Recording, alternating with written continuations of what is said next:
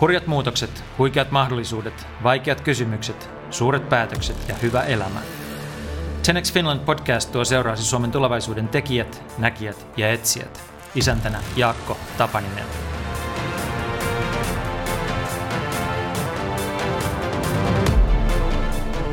Timo Nisula omistaa 111-vuotiaan Kouvolan lakritsin, joka tekee maan parasta lakua. Hän on päättänyt tehdä siitä gourmet-tuotteen, design-tuotteen ja kansainvälisen menestystarinan. Välineitä ovat omintakeinen johtaminen, säälimätön sisältömarkkinointi ja periksi antamaton tuotekehitys. Tämä tosielämä Willy Wonka on myös päättänyt tehdä Kouvolasta Suomen myönteisimmän kaupungin, houkutellut Eero Arnion suunnittelemaan makeisia ja avannut appin, jolla Suomesta poistetaan nuorisotyöttömyys. Lisäksi lakritsitehtäililtä löytyy lääkkeet siihen, kuinka vastoinkäymiset käännetään voitoksi, kyynisyys positiivisuudeksi ja pienuus suuruudeksi. Hyviä kuunteluhetkiä.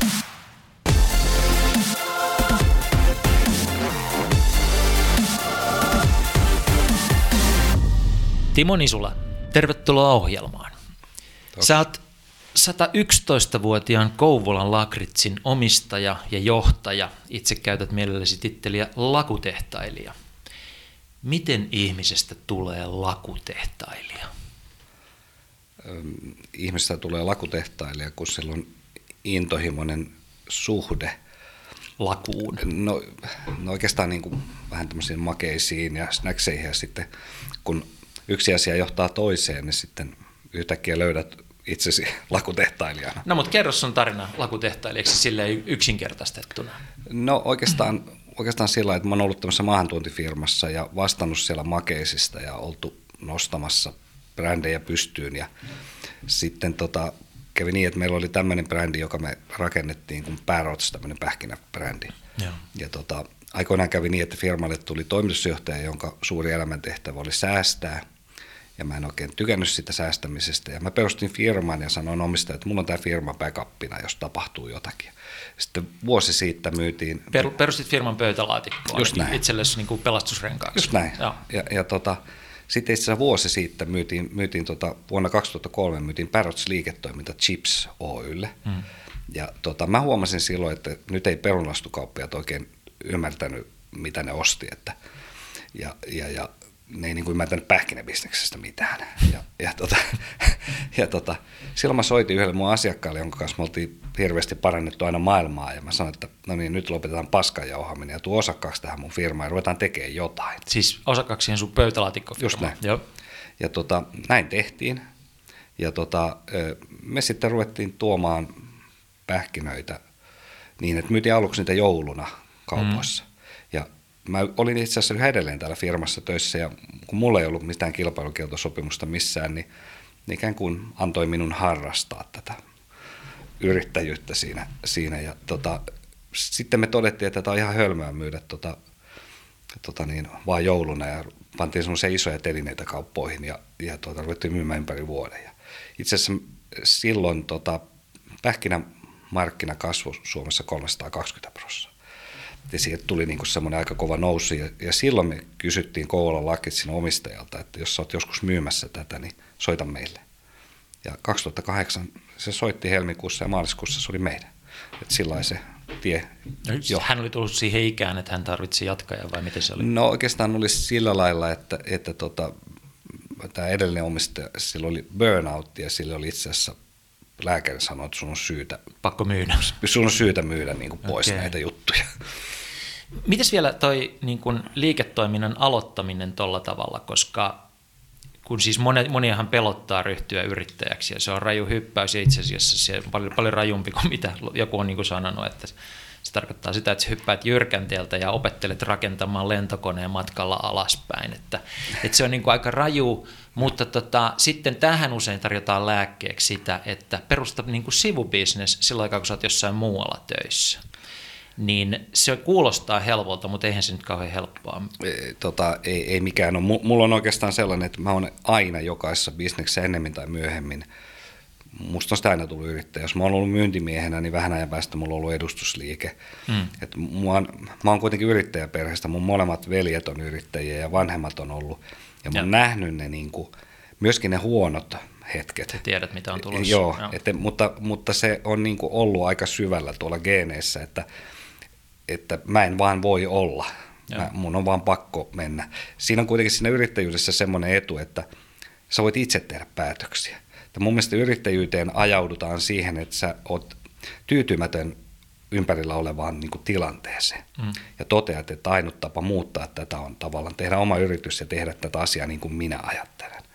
Ja sen takia monet näistä tämmöisistä isommista korporaatioista, niin ne lähtee, kun ne toteaa, että ne on kädet on sidottu ja ne ei voi tehdä niin kuin tämä hyvä olisi tehdä.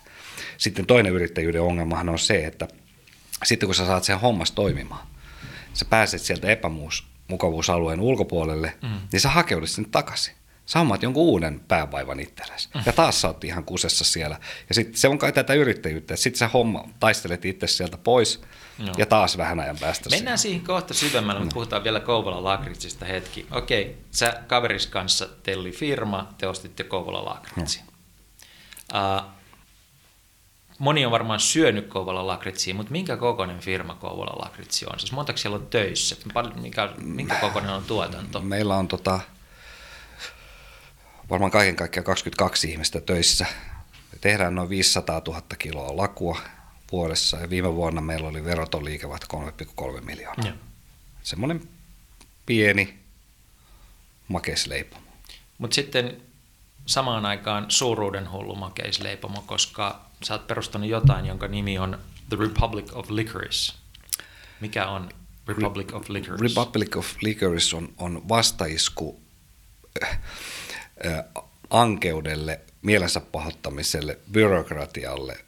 Eli se on tota ankeusvapaa, mielensä pahoittamisvapaa ja byrokratiavapaa alue Suomessa ja maailmassa. Mitkä se maantieteelliset rajat on? No ne on meidän tehtaan kiinteistön raja. se, niin, se on siellä ja me pikkuhiljaa sitten niin kuin valutetaan tätä meidän tietotaitoa tänne ympärille. Me vallotetaan alueita. Että kyllä mä etukäteen kirjoitin presidentin kansliaan, että me ollaan tämmöinen perustamassa ja niille ei ollut siis mitään sitä vastaan. tiedoksi, että sä todennäköisesti kirjoitit ihan oikeasti presidentin. Totta kai. Niin, niin. Tietysti. Joo, joo. Ja sain itse asiassa mun mielestä aika, siellä ymmärrettiin, mistä on kysymys. Että, että sieltä tuli mun mielestä aika fantastinen kirje isänmaallisuudesta ja tämmöisestä. Ja kutsuin myöskin Sauli Niinistön meille niin kuin ensimmäiseksi niin kuin valtiovieraaksi. No, mutta hän ei vielä tullut. Ei ole vielä tullut, mutta tota, jos tänä vuonna tulisi, kun tota, on luvannut kiertää kaikki maakunnat. No niin. Tapaamaan vanhusta, että kun hän edustaa 100, vuotiaista Suomea, niin sitten on 111 vuotias laku tehdä. Kyllä juuri näin. Tota, kaikki ei kuitenkaan ole tervetulleita Licorice of, uh, Republic of Licoriceen, koska sä oot jakanut ulkoma, ulkona liikkumiskieltoja myös. Um, Instagramista näin, että peruspalveluministeri Juha Rehula oli saanut ulkona liikkumiskielon. Mistä siinä on kysymys? No, Rehula sai ulkona liikkumiskielon sen takia, että se on, se on sen osaston suurin päällikkö, joka typeryyksissään oli liittänyt tupakkalain muutokseen lakupiipun, hmm. jolloin lakupiippu on tupakan kaltainen tuote, jota käsitellään tupakan kaltaisena tuotteena, eli se ei enää olekaan makeinen, vaan, vaan tota, joka niin kuin monessa kaupassa aiheuttaa pieniä vaikeuksia. Ja, ja mulla mul oli velvollisuus, mä en mielelläni sitä tehnyt, mutta mun velvollisuus oli lähettää tämmöinen pieni myllykirje Rehulalle ja antaa kymmenen vuoden ulkomailla liikkumiskielto meidän valtion alueelle. Onko hän vastannut? Ei, hän ei ole vastannut. Kerro vähän tarkemmin tästä lakupiipusta. Otetaan se nyt esimerkiksi siitä vähän niin kuin sun taktiikoista ja, ja tota, sun niin kuin yrittäjähengestä siinä mielessä, että tämmöisen ongelman voi yrittää kääntää voitoksi. Sä oot mun mielestä tehnyt kaikkea sen eteen, että sut tunnettaisiin Suomessa lakupiipputaistelijana ja, ja tuota, sitä kautta ihmiset ostaisi sun lakupiippuja, mutta kerro mitä kaikkea sä oot tehnyt.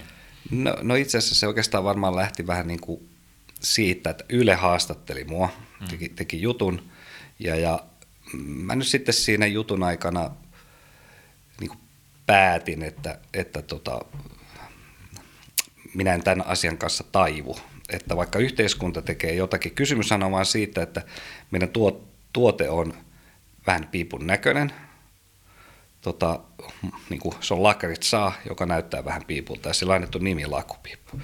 Ja jos yhteiskunnalla on ongelma sen kanssa, että sen tuotteen nimi on lakupiippu, niin kun me katsotaan sitä toisilla silmillä, niin se näyttää aivan saksofonilta. Jos me käännetään se ympäri, niin se näyttää merihevoselta. Ja koska me ollaan Kymenlaaksossa, niin sehän ei voi olla niin kuin merihevonen, vaan se pitää olla, että jos yhteiskunta tulee kieltämään joskus tämän lakupiipun, niin välittömästi Kymenlaakson Kymijoista löytyy tämmöinen jokihevonen, josta me välittömästi tehdään tämmöinen tota, jokihevoslaku. Ja sitten me annetaan semmoinen nimi, niin sen jälkeen kukkahattu täti on... Joo, silloin kukkahattu täti on sitten siellä ministeriössä hirveän onnellinen. Ja Valviran tarkastajat ovat myöskin valtavan onnellisia, koska ei enää ole lakupiippua, vaan joku muu. Mutta sä et ole jättänyt näitä ajatuksia omaan päähän. Mitä kaikkea sä oot tehnyt levittääksesi tätä ajatusta jokihevosesta? No tota, kyllähän me nyt sitten, sitten otettiin kaikki ilo irti siitä, että kyllä mulle sitten kuitenkin heti aamulla ja puoli kahdeksalta soittaa tota, iltasanomat ja kysyä, että mistä tuulee ja iltalehtiä. Me oltiin tietysti niin kuin kaikissa, kaikissa medioissa ja sitten muuhun otti kaksi semmoista hauskaa veijariä yhteyttä, jotka jotka tota, päätti tehdä maailman suurimman lakupiipun Tampereelle lumesta. Mm-hmm.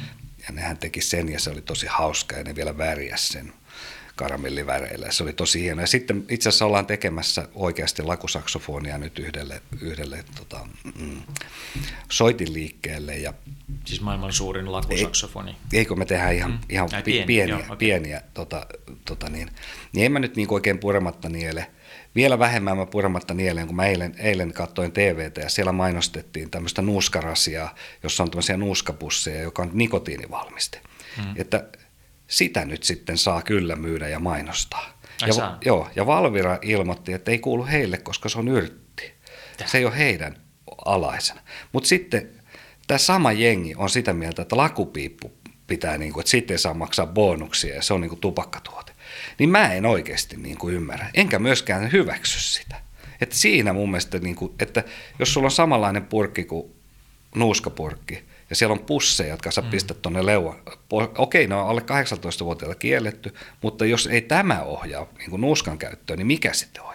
Että mä en jaksa uskoa, että ja sitä paitsi mä en usko, että yhtään ainutta virkamiestä löytyy Suomen maasta eikä mistään muustakaan maasta, joka pystyy mulle perustelemaan, että lakupiipun syöminen lisää esimerkiksi piipun polttamista. Kun mä haluaisin nähdä niin kuin ihmisiä, jotka muistaa, koska on viimeksi nähnyt jonkun polttavan edes piippua. Tai sitten yleensä tupakka. Että sehän on aivan naurettavaa pelleilyä. Sun eri, yksi erityistaitos on varmaan muuttaa vähän hankalalta tuntuvia asioita tai haastavia asioita positiivisiksi, päättää, että, ne, että tästä niin kuin, otetaan nyt ilo irti. Yksi on tämä jokihevonen, mutta toinen taitaa olla Kouvola. Kerro Kouvolasta. Kouvolahan kuuluu Kymenlaakso, jonka mä oon ristinyt kyynisyyden laaksoksi. Et siellähän on vallalla tämmöinen, suomalainenhan on niin lähtökohdi vähän kyyninen ja vähän semmoinen negatiivinen ja löytää iloisista asioista ne varmasti vaikeat hetket eikä tarvitse tehdä töitä.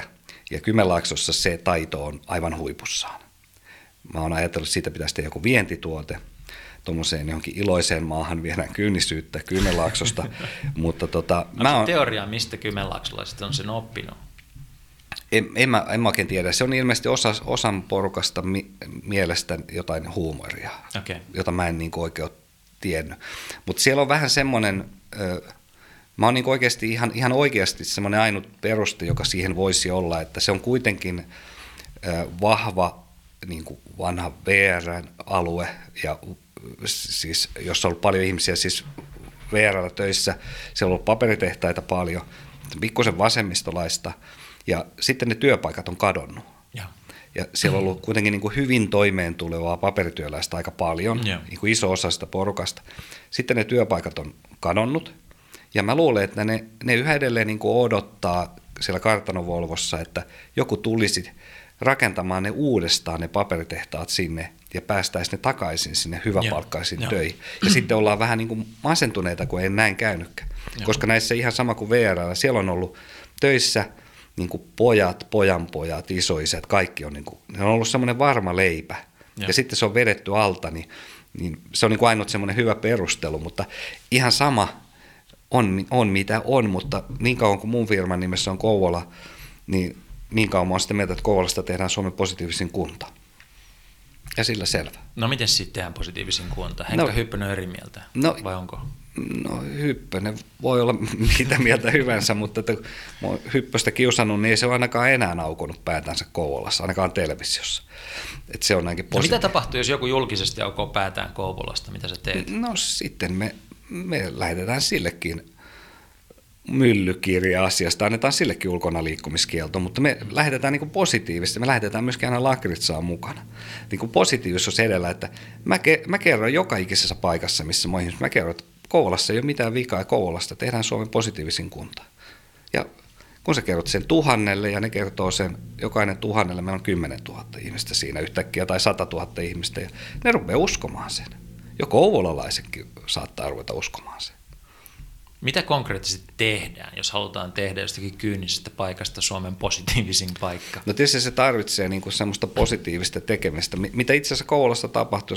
Jos katsoo sitä kaupunkia siellä, siellä tota, niin oikeasti jopa se kaupunki pikkuhiljaa niin kuin, niin kuin virkamieskoneisto niin tekee hyviä päätöksiä, että siellä satsataan siihen kaupunkin keskustaan, sinne rakennetaan rata, johon nyt jo suunnitellaan F1-kisoja – mutta se mikä siellä niin kuin MotoGP tulee varmasti. Kuulin justiinsa paikallisesta hotellista, että joku espanjalainen vai italialainen MotoGP-talli oli varannut jo vuodelle 2018 vai 2019, koska se pitää olla valmiina, niin hotellihuoneen.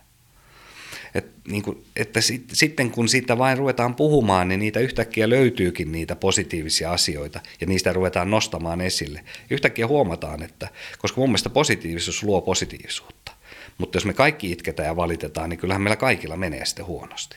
Et se on vain kysymys, se on näkökulma, se on asenne. Se on asenne, näetkö niitä hyviä asioita vai et? Onko se niin, että sä oot Etelä-Pohjanmaalta itse? Joo. minkälainen se dynamiikka on? Miten ne suhtautuu suhun siellä Kouvolassa? Sitä pitäisi kysyä kouvolalaisilta, mutta, mutta siis kyllä mä saan ihan järjettömän hyvää positiivista palautetta. Joo. Että mulle tulee 70 ihmiset sanoa, että hei, hyvä meininki, että hyvä kun sä teet, että meitä on aika paljon, jotka on samaa mieltä sun kanssa. Ja tämä on se mun niin Eli palaute. siellä ei ole torjuntaa sille, että mikä ei, ei, ei, ei missään tapauksessa. Ei mulla, ainahan joku on sitä mieltä, että toi on taukki. Joo. Mutta mitä sitten? Että, mutta mä saan ihan, mä en ole saanut mitään muuta kuin positiivista palautetta. Joo. Toi on hyvin mielenkiintoista, koska siis mä jäin miettimään kovasti tuota, mitä sanoit äsken siis siitä, että on vanha teollisuuspaikkakunta, VR-paikkakunta ja sitten kun nämä asiat lähtee, niin sitten ihmiset ei tiedä, mitä pitäisi tehdä. Hmm. Mulla on itselläni talo läntisellä Uudellamaalla, joka on samanlainen paikka. Siis ennen oli, siellä oli ruukit, ja, jotka ikään kuin johti sitä todellisuutta. Oli paljon teollisia työpaikkoja ja niin edelleen. Ja kun ne teolliset työpaikat katos, niin ihmiset on edelleen täysin hämmennyksissä. Että kun niin kun teolliset työpaikat on ainoita oikeita työpaikkoja ihmisten mielestä. Niin ne ennen että, oli. Niin kun, joo, mutta että sitten ne kun ei voi oikein ymmärtää ja hyväksyä sitä, että nyt on toisenlaisia työpaikkoja. Ja siitä sitten seuraa sellainen, niin kun ainakin tuolla läntisellä Uudellamaalla vaikuttaisi, että niin pelko nykyaikaa kohtaan. Että koitetaan pitää se nykyaika poissa sieltä, kun ei oikein ymmärretä sitä. Joo, mä, mä, mä luulen, että se on just näin, ja se on joka paikkakunnalla, jossa tilanne on tämmöinen. Mm. Sitä paitsi ne teolliset työpaikat niin kuin on kadonnut. Nyt, nythän, nythän paperitehtaat satsaa Suomeen takaisin. Ne on huomannut, että ei, ei se, ei se niin, niin juhlaa olekaan tuolla joka paikassa, mutta ne ei tee sitä enää sitä samaa asiaa, nehän tekee aivan muita juttuja, koska me voidaan kaiken näköistä sellusta rakentaa mitä hyvänsä. Mutta sellainen se varmaan, se on vähän sama kuin kun tota Google oli tulossa tota, tonne Haminaan, niin ne, nehän oli sitä mieltä, että ei sitä täällä tarvita. Mm. Teimme näitä tyhjiä paperitehdas kiinteistöjä, että näille nyt annetaan. Että, mutta onneksi siellä sitten niin kuin löytyi joku järki, että se kuitenkin sitten hoidettiin sinne. Että kyllä sinne työpaikat on niin kuin erilaisia tulevaisuudessa. E, ihan turha kuvitella, että me niin kuin paperiteollisuudella tämä maa pyörii. Ei, ei pyöri. Vaihdetaan hetkeksi vaihdetta pikkusen ja puhutaan tästä omituisesta asiasta nimeltä sisältömarkkinointi.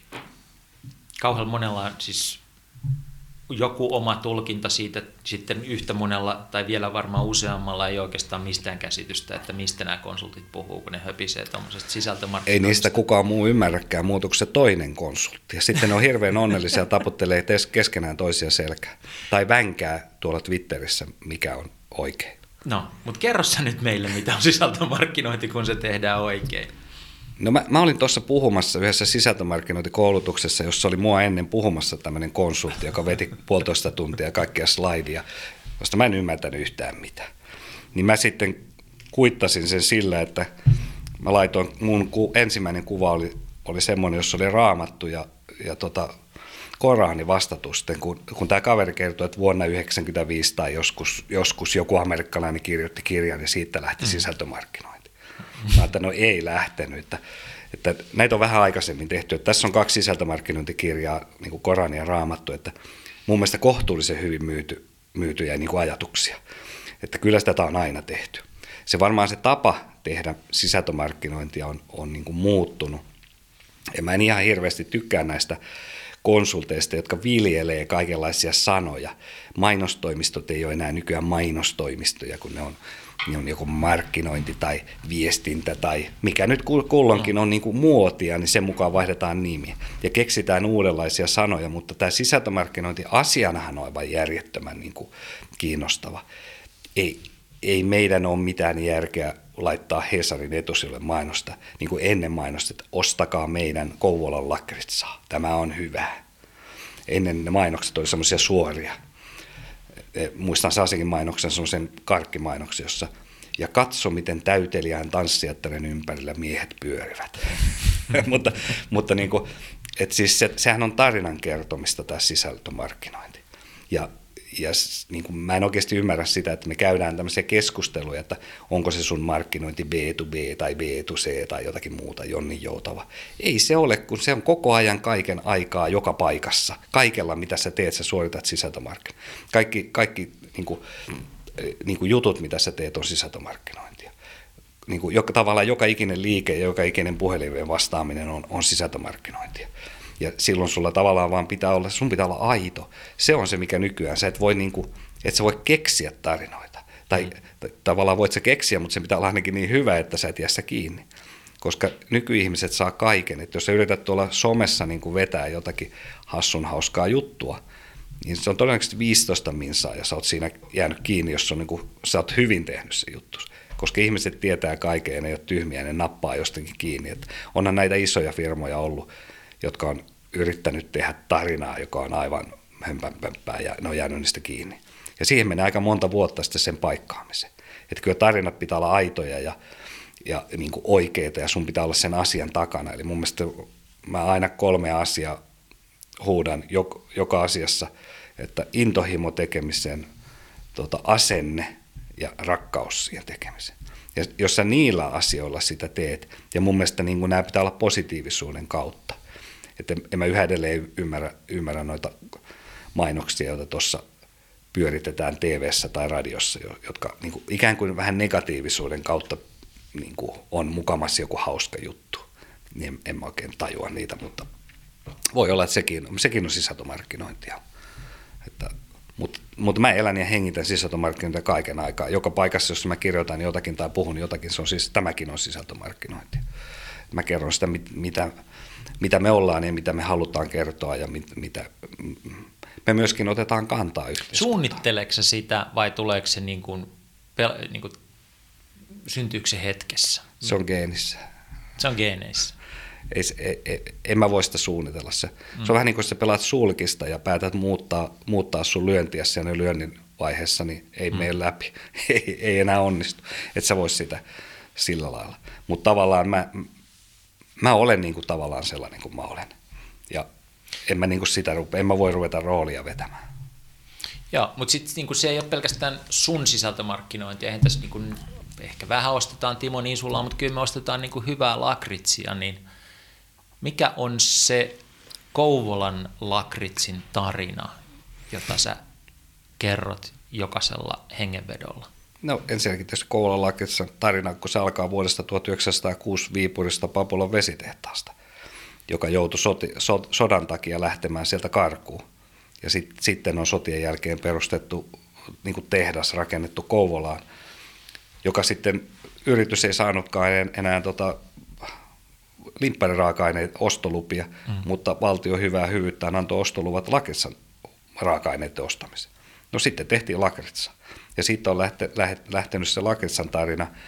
Ja on se aika ainutlaatuinen sekin. Eihän meillä edes ole kuin muutama hassu makeistehdas Suomessa. Mm.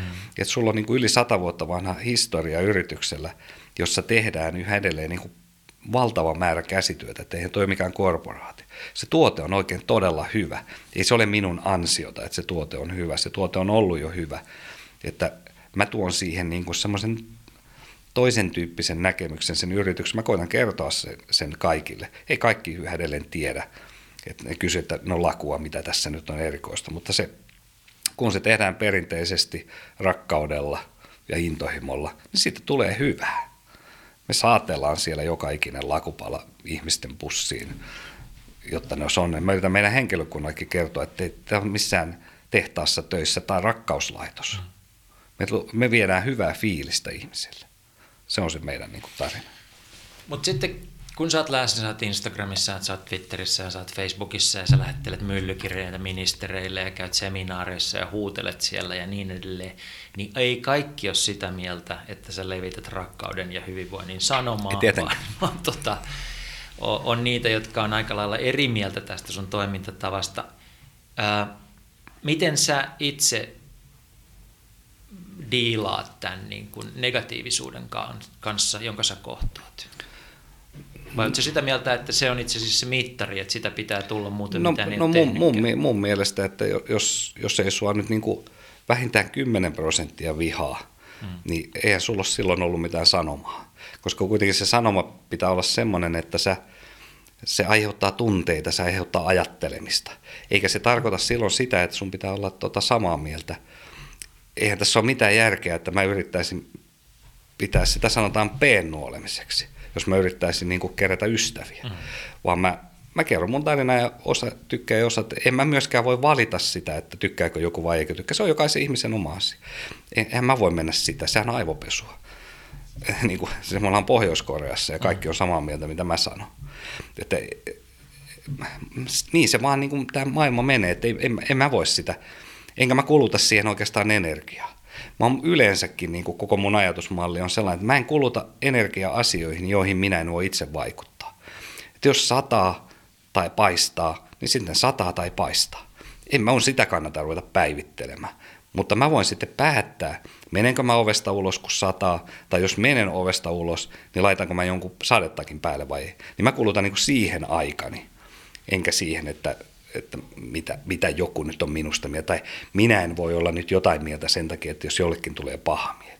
Se on minusta koko tässä yhteiskunnassa ongelma, että meistä on tullut niin sosiaalidemokraattisia, että jos meillä löytyy niin kuin yksi ihminen jostakin päin maailmaa, jolla tulee paha mieli jostakin päätöksestä, niin sitten tehdään semmoinen päätös, että kaikkia vituttaa.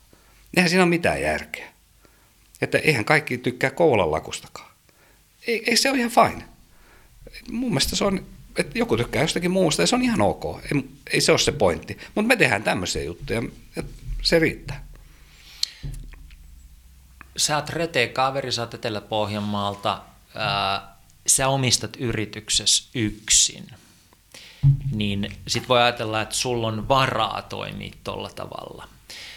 Ja tämä on niinku eräänlainen, me ollaan niinku tietyn ongelman ytimessä tässä niinku siinä mielessä, että silloin tämän tyyppinen markkinointi, mitä sä teet – kutsuttakoon sitä sisältömarkkinoiksi tai miksi tahansa, niin monen mielestä on mahdollista vaan semmoiselle ihmiselle, joka omistaa yrityksensä kokonaan, joka voi itse tehdä päätökset ja sen takia niin kuin, tavallaan sulla on erilainen niin kuin, etu tässä pelissä. Mm. Mutta mitä sä sanoisit niille ihmisille, jotka on korporaatioissa töissä ja jotka suunnittelee, niin kuin haluaisi lähteä sisältömarkkinointiin, suunnittelee näitä asioita, mutta sitten tota, niin kuin, kun kaikki veivataan toimikuntien ja, ja tota, niin edelleen erilaisten elimien läpi, niin siitä katoaa terä. Voiko suuri yritys uskaltaa? Totta kai.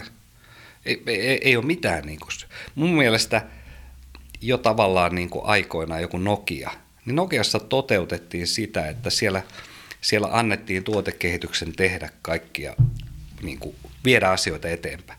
Ja siellä tehtiin, kunnes sitten yhtäkkiä sitten ne totesi, että he on tarpeeksi suuria, niin ne ruvettiin, että mikä heidän päätehtävä. Sen päätehtävä olikin yhtäkkiä niin kuin, niin kuin tavarantoimittajia niin kuin vääntää kurkusta. Niin ne kadotti sen niin kuin heidän missionsa. Heidän tehtävänä on tehdä mahtavia puhelimia ihmisille. Ja se yhtäkkiä ne kadotti se. Niin ky- kyllä tuossa on niin kuin vähän sama, että mä en näe, se on mun mielestä jotenkin valtavan surullista, että fiksuja ekonomeja ja insinööriä kävelee virtaa täynnä koulusta päin tuonne tota, korporaatioon. Ja menet vuoden päästä katsomaan, niin ne on kaikki vähän masentuneita. Ne on todennut, kaikki niiden visiot ja missiot on niin kuin hävinnyt. Ja siellä ne puurtaa, kun ne on ekan puoli vuotta tapellut tuulimyllyä vastaan, sitten ne puurtaa. Mun mielestä vallankaappaus ja, ja tämmöinen tota, niin kapina henki pitäisi olla, koska oikeasti joka ikinen firma, tuotat se palvelua tai tuotetta, niin niiden tärkein tehtävä on niin kuin pitää se asiakas onnellisena. Ja varmaan jokaisen, varmaan Elisan ja Soneran ja DNAn kaikessa lukee, että me olemme asiakaslähtöinen niiden. Missä se näkyy? Et sä näe sitä missään. Ne on tehnyt kaikkensa, jotta se olisi valtavan vaikea tavoittaa ketään ihmistä sieltä. Ja, ja niin kuin se on mun mielestä jotenkin, kaikki voi tehdä asioita toisin. Jopa virkamieskoneista voi tehdä. Se on asennekysymys. Jos sä oot virkamiehenä jossakin tukesissa tai valvirassa, niin, niin kuin mun mielestä ni, ne, niiden niin kuin tehtävä ei ole, niin kuin kaikki tarkastajatittelit pitäisi kieltää lailla. Niihin pitäisi antaa semmoinen titteli kuin mahdollistaja. Ja silloin, koska niiden tehtävä pitäisi olla mahdollista asioiden touhaamisen. Ja sitten ne voi kertoa, että okei, tässä on nämä rajat.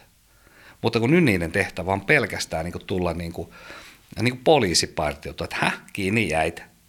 Jaa, ja sitten ollaan hirveän onnellisia. Tai sitten ne vois mennä, että hei, nyt tämä ei ollut ihan semmoinen niin kuin tämän pitäisi olla, että hei, katsotaan miten tämä pitäisi hoitaa. Niin se, se on, se on niin kuin asennekysymys. Ja jokainen voi toteuttaa sitä omaa asennetta. Sä voit olla omassa duunissa maailman paras. Mutta silloin pitää vähän niin kuin kestää niitä kolhuja. Että okei, siellä voi olla, että siellä on se 63V-äijä, joka on just jäämässä eläkkeelle, niin se, se varmaan narisee.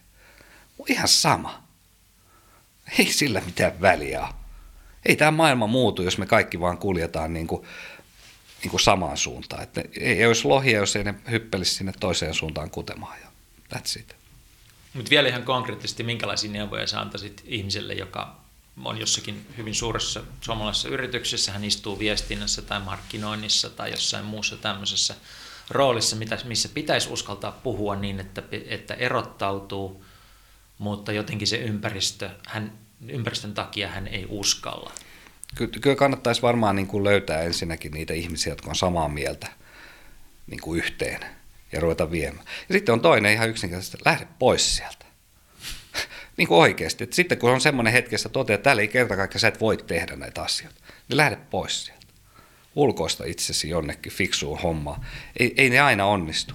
Mutta toisaalta ei ole mitään syytä, miksi ei isossa yrityksessä voitaisiin tehdä asioita samalla lailla kuin pienessä. Ei ole mitään syytä se, se voidaan ihan sama, vaikka se on 200 000 ihmistä töissä. Tietenkään sä et voi 200 000 ihmisen konttoria muuttaa. Mutta sehän on kysymys siitä, että rakennetaanko sinne esimerkiksi pieniä dynaamisia ryhmiä, jotka saa toteuttaa itseään. Ja sitten siellä on joku, joku osasto, joka katsoo, että tämä, tämä laiva menee sinne suuntaan, minne halutaan.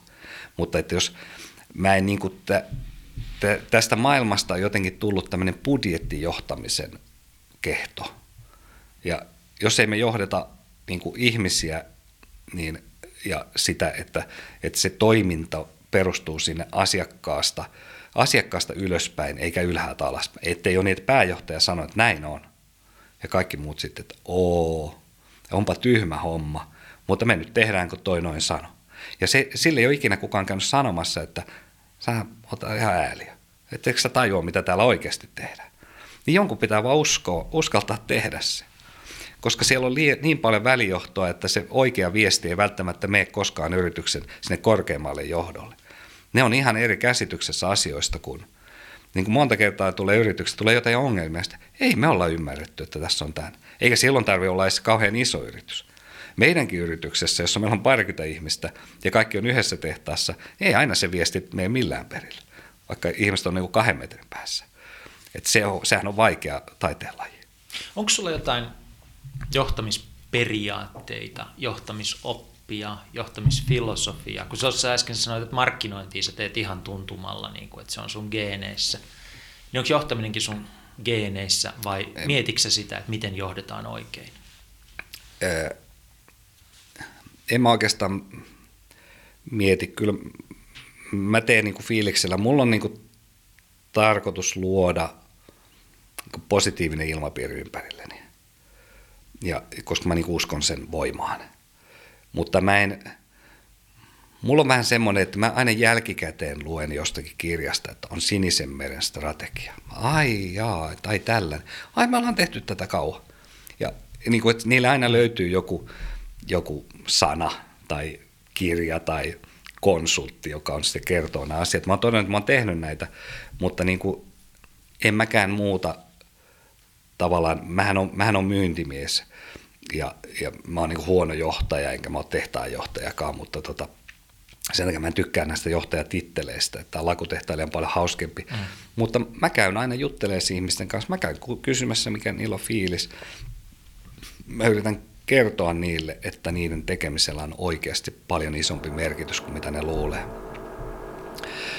Niin se on sitä, kai se on sitä niin kuin johtamista, mutta, mutta mä uskon myöskin siihen, että, että kun ihmisille annetaan mahdollisuus toteuttaa itse itseään, niin ne, ne toteuttaa itse itseään. Ne on paljon parempia sen työn tekemisessä kuin joku muu, joka tulee ulkopuolelta sanoa, että teen näin. Että niitä voidaan ohjata, mutta ne on kuitenkin kaikki, en minä me opettaa ihmisiä, miten sitä, miten sitä lakua tehdä, mä siitä mitään ymmärrä. Että että ne meidän, meidän firmassa ihmiset toimii hyvin itsenäisesti. Toisaalta niin kuin tosiaan toi 22 henkeä, eikö se niin ollut, mm. niin se on vielä niin kuin sen yhden haamurajan alapuolella, joka on kai jossain Kyllä. 25 hengessä, että sä edelleen kaikki mahtuu samaan huoneeseen Joo. ja ei varsinaisesti tarvita johtajia tai niin kuin välijohtoa eikä mitään sellaista, vaan se on niin kuin suht helppoa, tai ei, ei helppoa, mutta että siinä on niin kuin oma yksinkertaisempi dynamiikkansa. Miten sun johtaminen, mitä sä itse kuvittelet, miten sun johtaminen muuttuisi, jos sulla olisi 122 henkeä? Eli se menisi sen maagisen sadan yli, jossa sanotaan, että, että sit asiat muuttuu hankalammaksi. Joo, no siis se on varmaan aina, kun on enemmän kuin yksi ihmistä, niin tulee hankaluuksia. Mm. Mutta tota, mä, mä luulen, että se vaan vaatii silloin enemmän systematiikkaa se vaatii niin kuin säntillisempää tiedottamista, niin kuin se on. Mutta yhä edelleen se ei poista sitä, vaikka sulla on 120 ihmistä tai 220 ihmistä.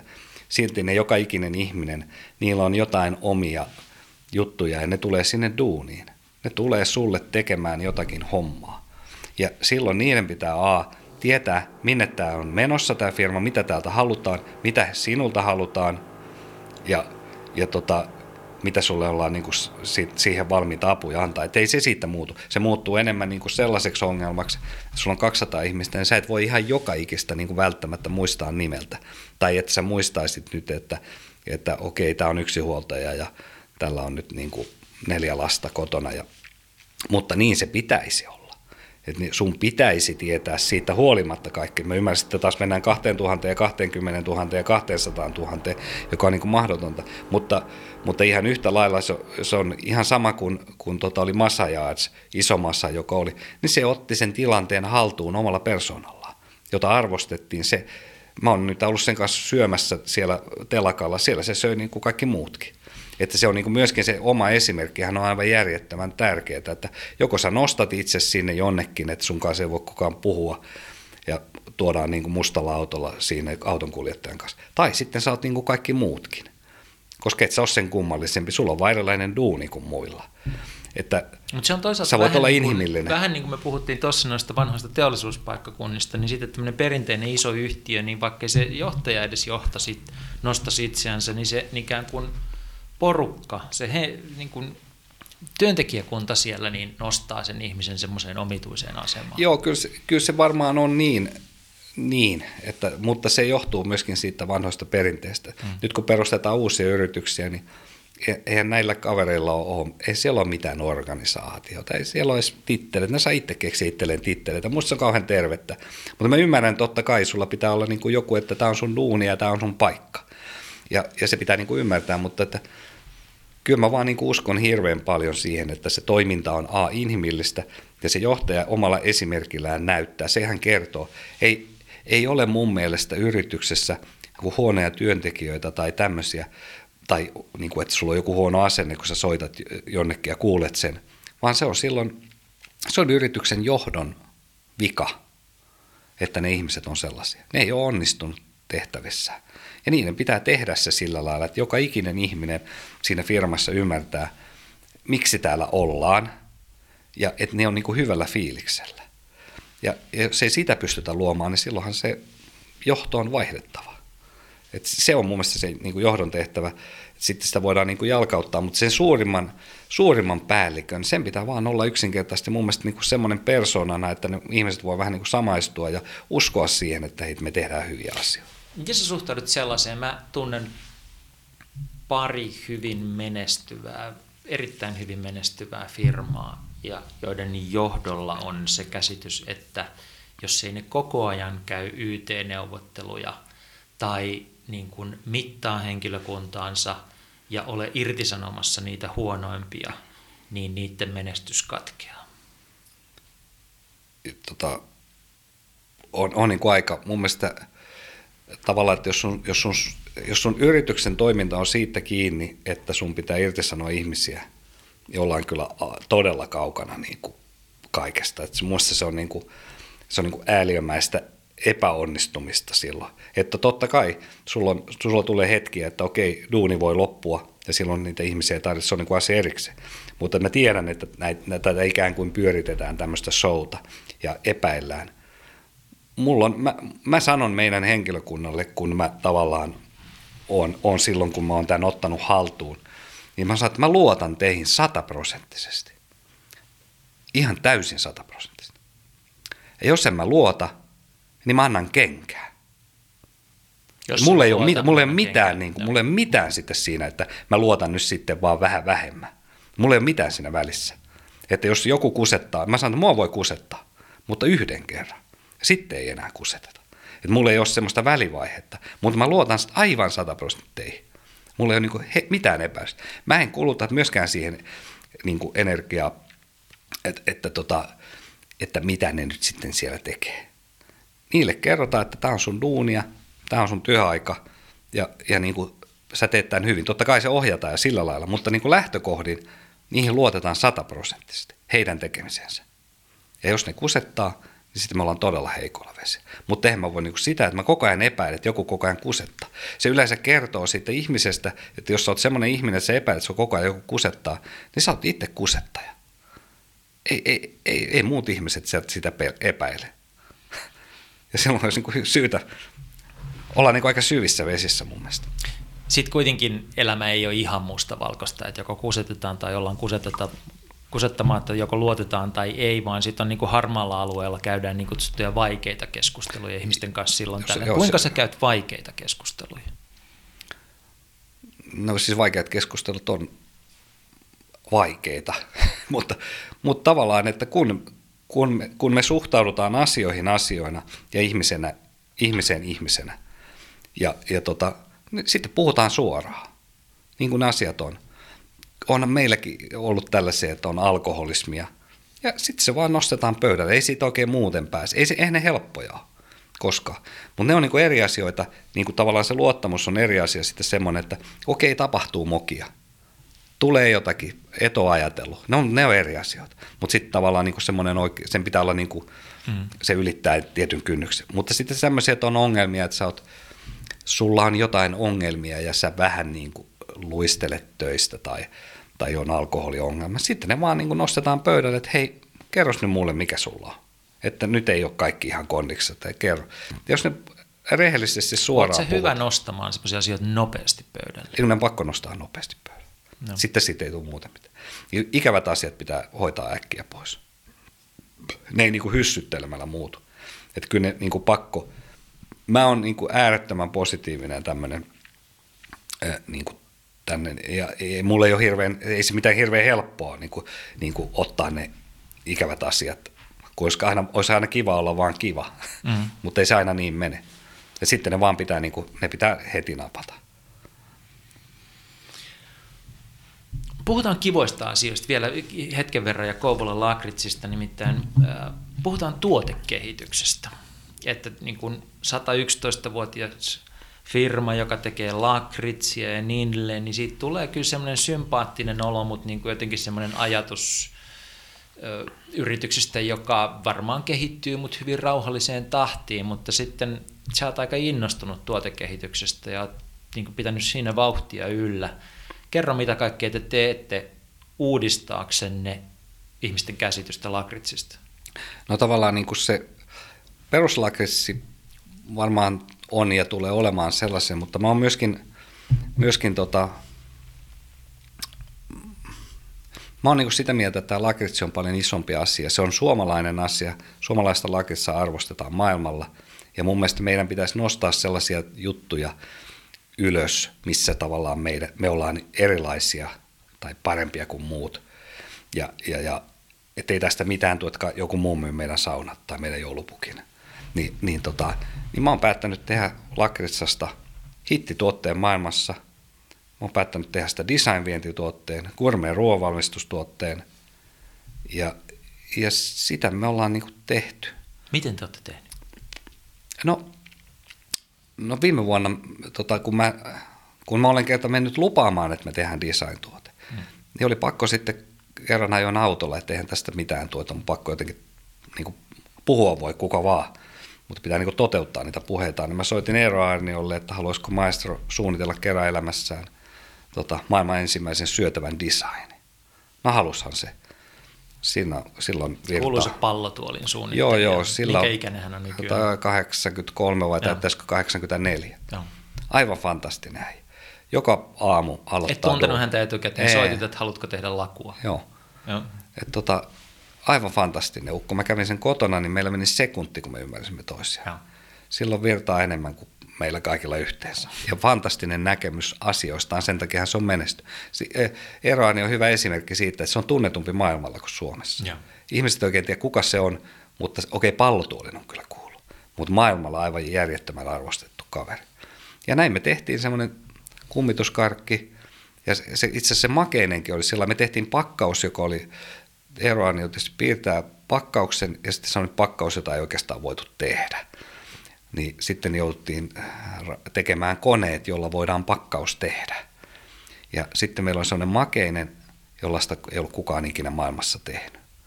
Kun meidän tuotekehitys menee vähän sillä lailla, että mä kysyn, että me tehdään myöskin marmelaadia. Miksi ei ole lakrissa marmelaadia? Ja sitten mulle sanotaan, että ei sellaista voi tehdä, kun lakritsa ja pektiini hylkii toisiaan. Sitten mä sanoin, että so. Sitten se tutkitaan ja selvitetään, sitten me pystyttiin tekemään sellainen. Ja se on niin kuin, jolloin me, kun normaalisti lakritsa on semmoista, se tulee semmoisena pötkönä tai jonnekin, sit ei voi, se on niin kuin aika paksu massa. Mm. Sitä ei voi niin kuin ihan valtavasti sillä tehdä monenlaisia muotoja sille. Niin, niin tota, mutta tuommoinen makeinen, joka on tämmöinen pektiinipohjainen, me voidaan se muottiin tehdä. Ja se mahdollisti siis erilaisia muotoja. Sitten me tehtiin tämmöinen samanmallinen herran suunnittelema tuote ja se on aika hauskaa. Ja sitten tässä ruokahommassa niin lakitsa sopii järjettömän hyvin moneen moneen ruokaan. Et mä olin tuossa vähän reilu vuosi sitten Ylen aamu-tvn ruokahommassa tekemässä ja sitten mä oon aika monen ravintolan kanssa me ollaan lakissa menyitä tehty se oikeasti lähtee nyt aina tasaisin väliin on Hesarissa tai missä hyvänsä jossakin naisten lehdessä, että lakitsa on trendituote ruoanlaitossa. Sitä paitsi se on ihan fantastista samppanian ja punaviinin kanssa. Toimii. Ollaan muuten viety lakritsaa tuota, tolle, tolle tota, ää, Torresin viinitilan omistajalle Mikel Torresille. Wow. Että tiedätkö kuinka hyvää tämä on viinin kanssa. Se Sehän on muuten yksi näissä viinitesteissä yksi niin kuin näitä kaikkein yleisimpiä viittauksia, että on häivähdyslakritsa. Joo, joo, kyllä, kyllä. Että se, siellä on tota pointti, että me tehdään vähän tähän hassuja juttuja. Toi Gordon Ramsin käteen on lyöty lakupussia. ja, ja, ja tota, kyllähän ne vähän aina ihmettelee, mutta, mutta sellaista tämä on. Tässä sä sanoit, että lakritsi on suomalainen tuote, niin teidän historian kirjassa esiintyy kaveri nimeltä H. Knock tai Knoch. Kuka hän on? On engla, englantilainen kaveri, joka, joka ää, paransi sitä alkuperäistä reseptiä 60-luvulla. Ja, ja tota, se toi siihen tämmöisen English taste. Englantilainen lakritsikonsultti. Joo. Joo. Ja, ja, ja tavallaan sillä ohjeella mennään. Ja se oli niin kuin hyvä, että se on hauska, mä, mä maistan tätä englantilaisille. Mä sanoin, että ei, tämä on se maku, jota he on lapsena syönyt. Mm. Ja koska niin kuin lakitsahan on samalla lailla kuin Coca-Cola niin kuin vahingossa. Tai lakitsa juurihan on, sitä on käytetty jo 4000 vuotta ennen Kristusta, mutta tota, se on sitten niin kuin aikoinaan joku on vahingossa sokeria ja vehnäjauhoja sekoittanut siihen ja sitten on todettu, että hei, tämähän on, tämähän on hyvä. Mm. Ja Englannissa sitä on niin kuin tehty, että tota, se on aika mielenkiintoista. Et, mutta et, mä kysyn oikeastaan siksi, kun sanoit, että, että mennään maailmalle suomalaisella lakritsilla, siinä on englantilaista vaikutusta, koska mä oon jotenkin ollut aistivina niin jonkunlaisen lakritsibuumin, että on hienoja tanskalaisia lakritsitehtaita, no. jotka yrittää maailmalle ja niin edelleen. Mikä siinä on takana, että lakritsista on tulossa niin kuin isompikin juttu? Ja nimenomaan tästä design-lakritsista. no, siinä on varmaan se, että – et si, siinä on joku semmoinen eri asia lakritsassa kuin, kuin, niin kuin nallekarkkiosastolla, että, mm. että se on erilainen tuote. Että on paljon ihmisiä, jotka ei syö makeisia, mutta syö lakritsaa. Että se on kuitenkin vähän toisen tyyppinen koko, koko niin kuin asia. Ja, ja sen takia se on varmaan, se, se lakritsahan syödään aika monessakin paikassa, mutta etenkin se on tämmöinen skandinaavinen tuote mm. ja Englannissa, että, että sille varmaan vaan on on niin kuin paikka, koska itse, itse makeismaailmassa ei tapahdu kovin paljon mitään. Siellä on niin kuin vanhat perinteiset merkit tekee niitä vanhoja perinteisiä tuotteita, ja sitten tavallaan kun jostakin ryhmästä lähdetään tekemään, niin se on aika hauska, että mä oon aika monessakin paikassa tämän Lakissan kanssa ollut päällä, niin että me ollaan tehty Lakissa porterolut, meillä on nyt tulee tänä kesänä jäätelöt, jotka on meidän Lakissasta tehty, kaikki lakujäätelöt. Joka on onko se brändätty teidän niin kuin joo, ne on, ne on, se, joo, ne on sekä, sekä meidän että jäätelöfirman okay. tota, nimellä. Ja se, ne on ihan eri makuisia kuin perinteisesti tämmöinen lakessa jäätelöt esimerkiksi. Niin niillä jäätelöfirma ostaa jotakin lakuesanssia ja kippaa sitä sinne ja sitten mm. ollaan onnellisia. Ei sillä ole mitään tekemistä sen kanssa, kun tehdään tavallaan tämmöisestä niin kuin aidosta mausta, joka on hyväksytty. Niin se on, niillä, ne on ihan jotain muuta. Nyt kun on käsitelty lakritsi ja Kouvola ja muutama muu asia, niin tota, hypätään puhumaan Suomesta vielä. Tässä oli Antti Järvinen, Googlen maajohtaja, vieraana hetki sitten ja hänen kanssaan katsottiin suomalaisia tai niin kuin tilastoja suomalaisen niin kuin IT-yrittämisen tilasta tällä hetkellä ja yritysten määrästä ja sen osuudesta meidän viennistä ja niin edelleen ja laskeskeltiin tuossa noin, että Suomi tarvitsisi useamman 10 000 uutta, muistaakseni päädyimme ihan 30 000 tai jotain semmoista pientä uutta yritystä, jotka palkkaa ja jotka harjoittaa vientiä, jotta tämä maa pysyisi jaloillansa ja selviää. Sitten me ollaan kovaa vauhtia jäämässä juuri tällä sektorilla niin kuin kilpailijoista jälkeen. Ja sitten iso kuva on se, että suuret yritykset pikemmin irtisanoo ihmisiä kuin palkkaa niitä. Että tavallaan me, Suomen ainoa mahdollisuus on siinä, että tänne syntyy pieniä yrityksiä, jotka harjoittaa vientiä ja palkkaa ihmisiä. Oletko samaa mieltä? Ihan täydellisesti samaa mieltä. Se on aivan selvä asia, että meidän ongelmahan Suomessa on se, että nyt on pari vuotta on puhuttu juhlapuheessa, että PK-sektori on tärkeä meille. Ja on, on, on jopa virkamies- ja poliitikkokoneisto sanonut, että... Mutta se on elintärkeä. Joo, mutta kun se, se ongelma on siinä, että sitä puhutaan nyt jo. Mm. Me ollaan päästy jo siihen pisteeseen, että puhutaan, että PK-sektori on tärkeä. Ja on, on jopa sanottu ääneen, että 80 prosenttia uusista työpaikoista tulee PK-sektorille. Mutta missä se sitten näkyy? Ei yhtään missään sen juhlapuheen jälkeen. Että yhä edelleen me, me, niin kuin, me, me kytätään ja lytätään ja, ja että sä meet tota, uut, uutta yritystä näyttämään tuonne jonnekin elykeskukselle, niin siellä tuli joku vanha väsynyt konsultti, joka sanoi, että ei kato, ei kato tällä, ei tällä idealla, kato, ei, ei, ei kato. Että niin, pitäisi niinku, niin, että pitäisi niinku, olisi niinku kauhean kiva, se on hauska, kun mä, mä oon tässä yhdessä, yhdessä tota, ähm, startupissa mukana ja haetaan rahoittajia, niin suomalaisen rahoittajan tai sijoittajan ensimmäinen sana, että ei, ei. Ja ruotsalaisen ensimmäinen sana, että tosi mielenkiintoista, katsotaan. Se on, niin kuin, se on niin kuin lähtökohta. Ruotsissa on aivan toinen asenne, aivan toinen asenne. Ne voi silti sanoa, että okei, ei, ei, ei me lähetä, mutta, mutta lähtökohta on ihan toinen. Niiden lähtökohta on aina niin kuin kyllä, ja Suomessa lähtökohta on aina ei.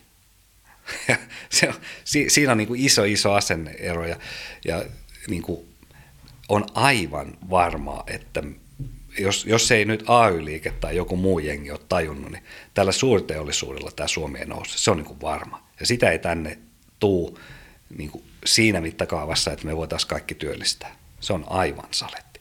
Ja meidän pitäisi niin kuin luoda ja antaa, yhteiskunnan pitää antaa mahdollisuus näitä. Ei tarvitse niin kuin rahoittaa edes, vaan antaa mahdollisuus näiden pienten yritysten lähteä liikenteeseen. Puhutaan vähän tuosta rahoittamisesta, kun se on sillä mielenkiintoista, että se varmasti on asennekysymys, mutta sitten meillä niin kuin yhteiskunnan rooli on aika iso tässä pienyritysten rahoittamisessa, joka on syntyn, synnyttänyt vähän niin kuin tämmöisen kotiteollisuuden, jossa tehdään niin kuin näennäishommia yhteiskunnan varoilla ja kutsutaan sitä niin kuin yritysten kehittämiseksi ja tukemiseksi. Ja sitten toisaalta meidän edelleen niin kuin riskirahoitus on aika kehittymätöntä. Kyllä. Niin miten sä näet, että siihen voisi puuttua? Mitä rakenteita, siis niin kuin asenteen lisäksi, niin mitä voisi muuttaa? No, no mun mielestä me, niin kuin me ensiksi voitaisiin muuttaa se, että nämä, nämä niin sanotut yritystuet, jota, jota niin kuin lasketaan tuolla olevan joku 10-12 miljardia, niin niiden niin suurin tehtävänä on, on työllistää ja pitää nämä niin virkeinä nämä virkamiehet. Et, et siellä on kaikenlaista konsulttia, jotka on oppinut täyttämään blanketit oikein, jotta ne saa sen tukirahan, jotta ne on niin kuin ikään kuin yrityksen tukena. Jossa osa on ihan, ihan ok homma, ei mitään vikaa, mutta suurin osa tästä on aivan jonnin joutavaa rahanpyörittämistä. Siellä lukee, että nyt pitää ostaa kyniä ja penaaleita 20 prosentilla tästä rahasta ja sitten niitä ostetaan. Kun se kaikki, kaikki toiminto pitäisi niin kuin keskittyä tekemiseen. Että mä oon ollut aika monessakin näissä hankkeissa katsomassa ja kuuntelemassa ja on aika masentavia ei niiden lopputulos, edes tarkoitus on monessa niin kuin saada mitään konkreettista tekemistä aikaiseksi. Eikö se ollut niin, että silloin kun sä ostit Kouvolan lakritsin, niin siellä oli tämmöinen hanke päällä, jonka sä lopetit saman tien? Joo, siellä oli, joo, siellä oli semmoinen niin kuin, tai sinne paukkas ovesta konsultti sisään, että on tämän edellisen kanssa jo vähän aloiteltu tämmöistä. Että 50 tonnia maksaa, että ei tarvitse teidän hoitaa mitään, että he saa, raha, he saa rahan tuolta. Mä sanoin, no No, tämähän on tietysti mielenkiintoista, kun oltiin vähän pihalla asioista, että ja, ja sitten tota vähän ajan päästä selvisi, että okei, kun 50 000, niin se, se pitääkin kilpailuttaa. Ja sitten tänne jo sanottiin, joo, he, he hoitaa. Että, että kilpailutetaan ja sitten valittette heidät. Mm-hmm. Mä okei, no kilpailutetaan. Sitten me yhtäkkiä ruvettiin katsoa niitä kilpailutus, niitä, niitä hakemuksia. Mä että ei näissä ole jotakin järkeä näissä hommissa. Että näissä, nämä kaverit, jotka on meidän oven takana, niin näiden hommassa ei ole mitään, niin kuin, ei ole mitään annettu Niille on niin kuin mitä. Sitten me niin kuin aikansa sitten me pyöritettiin sitä, niin sitten me toittiin, että ei, ei me, me ei tuhlata yhteiskunnan rahoja tällaiseen hommaan. Ja sanottiin ei. Niin nämä ekat kaverit, jotka ei käynyt ovesta, niin lähetti meille 7000 euron lasku. Että ne on nyt tämän verran tehnyt töitä. Mä että selvä, käreillä tavataan. Niin tänne on niin kuin pesiytynyt tämmöinen konsulttijoukko, jotka osaa täyttää ne hakemukset oikein. Ja sitten täällä on tämä virkamieskoneisto, jotka varmaan ihan tosissaan tekee näitä kaikkia asioita ja ihan hyviä hankkeita. Mutta ensinnäkin niitä on liian paljon, niitä on liian paljon rinnakkaisia hankkeita, jotka tekee samaa asiaa ja kumpikaan ei saa mitään aikaiseksi. tai ne, ainakin ne aikaansaannokset on niin pieniä, että, sille ole, että jos, jos sä pistät 300 000 rahaa johonkin ja saadaan 30 000 liikevaihtoa, niin sinne mitään järkeä. Sillä voi jollekin olla, mutta nämä pitäisi niin koordinoida ihan toisella lailla ja lähteä siitä, että näillä saadaan jotakin oikeasti aikaiseksi. Mun mielestä ne pitäisi lakkauttaa kaikki heti. Ja sitten kyseenalaistetaan, että onko tässä mitään järkeä. Ja sitten tehdään vaan niitä jo. Että mä oon ollut noissa tapaamisissa, noissa hanketapaamisissa, jossa on, siellä on 80 ihmistä, josta 65 on virkakoneistosta, virkamiehiä. Sitten siellä on jostakin järjestöistä kymmenen, sitten se on kaksi yrittäjää. Ja niille, niin kuin niille yrittäjille sitä tehdään. Mm. Mutta ei ne käy siellä, kun ei niitä huvita, kun on katsonut, että mitä tämä on. Ja sitten ne puhuu siellä keskenään. Jonni Juuta sanoo, että olisi kiva, kun taas joku yrittäjä mukana, jota ne ei kuuntele. Okei, mitä muuta voisi tehdä rahoituspuolella kuin lakkauttaa tämmöisen shown? No itse asiassa siis Suomessa on, me ollaan niin pääomaköyhä. Tai me ei olla varmaan ihan pääomaköyhä, jos meillä, jos meillä tota yksityisellä ihmisellä on 100 miljardia tileillä rahaa. Ne pitäisi saada hyötykäyttöön. Pankithan on mennyt sellaisiksi niin vaikeaksi, että, että nyt, nythän on niin kuin jotakin tämmöisiä PK, jossa pienemmillä ehdoilla saa, mutta tavallaan niin kuin meillä jo – Euroopan keskuspankki painaa näiden päälle, että niillä pitää olla niin tolkuttomat, mm. niin kuin ikään kuin että sä saat sen rahaa, niin sun pitää pistää 200 tilille, jotta sä saat sen. Ja sehän tulee aiheuttaa sen, että tulee toisen tyyppisiä rahoitusmalleja. Tulee näitä kansalaisrahoitus tai, tai tämmöisiä, että kerätään rahastoista. Ja se on varmaan ihan tervettä. Eihän Jenkeissä pankit on niin voimallisia. Meillähän lähes kaikki yksityislainat on lähes 100 prosenttisesti pankkilainaa ja yrityslainatkin ainakin 80 prosenttisesti on pankkilainaa.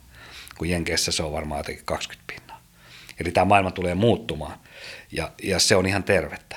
Mutta eihän tässä ole mitään järkeä, että kun sä rakennat yritystä, niin sun on pakko hankkia ulkomailta rahoitus.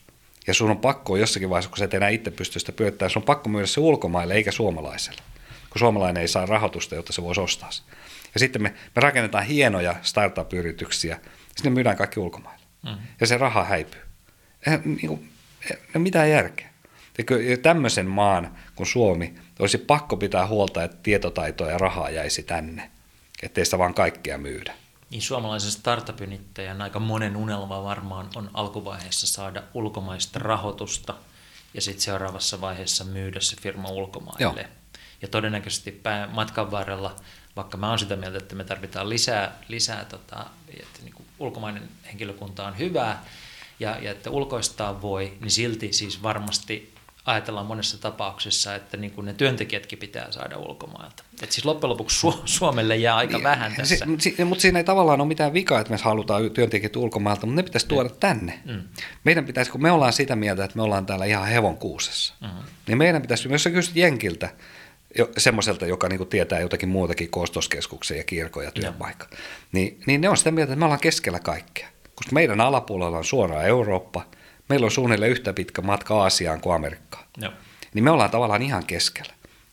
Tänne niin kuin me, mä luulen, että näiden meidän startup-yritysten niin kuin ongelma, että me otetaan Supercelli tai joku, niiden ongelma on löytää niitä työntekijöitä tänne, koska ne vaihtoehtona tämmöisten todella huippuja. Että okei, onko me Melbourneessa, Kaliforniassa, New Yorkissa – Pariisissa vai Helsingissä. Ja se Helsinki ei aina välttämättä ole, ole se ykkösvaihtoehto, mutta mä olen ymmärtänyt, että ne ihmiset tulee tänne, koska ne on kuullut, että meillä on järjettömän hyvä koulutusjärjestelmä, ja. meillä on päivähoito, tämä on turvallinen paikka. Ja, ja, niin kuin, ja semmoisten asioiden takia ne tulee tänne. Ja, ja semmoisia asioita meidän pitäisi nostaa. Ja meidän, meidän todellakaan ei pidä ainakaan niitä, niitä rajoja kiinni laittaa, niin kuin Trumpi on laittamassa. Koska sehän on meidän etu, meidän pitäisi ottaa nyt kaikki irti. Tässä on nyt Suomen iso mahdollisuus. Niin, meidän nyt kaikki, just näin. Nyt. Meidän kaikki mahdollisuudet olisi ottaa näitä, näitä ihmisiä sieltä piilaaksosta tänne. Mm. Niin kuin palauttaa ne tänne ta, meille tai hakea ne sieltä. Ja, ja siinä varmaan niin tarvittaisiin yhteiskunnan apua, että tämä meidän verotuskin olisi, olisi niin kuin jotenkin järkevä. Meidän pitäisi antaa näille ihmisille, jotka tulee ulkomailta tänne, niin jonkun tyyppinen veroetu, mm. ainakin joksikin aikaa. No, jos me ollaan sitä mieltä, että ainoa keino pelastaa Suomi on se, että ne syntyy 30 000 pienyritystä, joilla on vientiä, jotka palkkaa henkilökuntaa, niin se ei ole ihan pelkästään rahoituskysymys, vaan siinä on muitakin asioita. Jos sut nimitettäisiin yhdeksi päiväksi Suomen pääministeriksi ja sulla olisi jokseenkin rajoittamattomat valtuudet pistää asioita liikkeelle, niin mitä sen päivän aikana tapahtuisi? Tai mitä käynnistettäisiin? Tuli, tulisi tämmöinen Trump-ilmiö. Mm-hmm. Se, se, se niinku, kyllä mä ihan niinku saletisti lähtisin purkamaan tota meidän byrokratiaa. Sitä, että, että yrittäjänä sun pitää niinku käydä 30 toimiston ovella, jossa joka paikassa niinku hankaloitetaan sun elämää niin, niin tavallaan pitäisi löytyä jonkun tyyppinen yhden, yhden niin kuin toimiston taktiikka, että sä meet sinne ja kerrot huolesi ja ne selvittää siellä. Mahdollistaa. Niin, ne mahdollistaa sulle, koska tavallaan mä ymmärrän, että eihän me sitä byrokratiasta varmaan koskaan päästä eroon. Eikä sitten tarvitsekaan päästä eroon, mutta sun ei pitäisi olla näkemässä sitä. Että se on, niin kuin, että jos sä soitat jonnekin, niin, niin sitten sut ohjataan johonkin, joka on väärä paikka, se ohjaa sut johonkin, joka on väärä paikka, se ohjaa sut jonnekin. Ja loppujen lopuksi sitten siellä samassa osoitteessa, jossa ekaksi soitit, ja sitten sä että joo, se olikin hänellä. Niin kuin, että ainakin, ainakin sen byrokratian pitäisi piilottaa sulta. Ja sitten siellä, että meillähän on fantastisia esimerkkejä, niin kuin verotoimisto. Hmm. Ennenhän verotoimisto oli semmoinen, että sunhan peljätti käydä siellä, kun sä olit sitä mieltä, että ne ryöstää sut heti. Hmm. Nythän siellä saa palvelua niin kuin ne palvelee oikeasti sun, ne, ne, ne ottaa sun asian hoitaaksi. Alko on samanlainen, aivan fantastinen palvelu. Ne on ihan samanlaisia valtiovirastoja ja kaikki muutkin. E, että se on niin mahdollista. Jos aikaisemmin kysyit, että mitä korporaatiossa voi tehdä, kyllä sen voi muuttaa. Jos verotoimistosta saadaan ihmisystävällinen asiakaskeskeinen paikka, niin kyllä saadaan joka paikasta muualtakin. Et mä oon vähän sitä mieltä, että meidän ongelma on se, niin kuin tähän, mitä sä kysyt, mitä mä tekisin ekana päivänä, on se, että me ollaan luotu tämmöinen niin kuin tarkastusjärjestelmä, tämmöinen valvontajärjestelmä, joka pyörittää tätä maata. Meillä on valvirat ja avit ja kaikki, joiden tehtävänä on niin kuin valvoa, mm-hmm. niin kuin kytätä.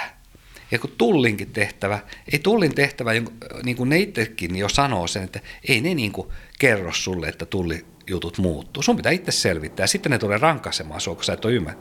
Kun niiden tehtävä olisi niin infota, että miten, miten nämä hommat menee, ja auttaa sua. Ja sitten ne niin saat. Mutta et, eihän tämä näin voi olla, että, että nyt kun makeisvero poistuu vuodenvaihteessa, mm. me soitetaan 27. päivä tänne valvontaviranomaiseen, että miten me nyt käsitellään vuodenvaihteen varasto niin ne ilmoittaa 27. joulukuuta, että ei täällä mitään makeisveroa menossa mihinkään.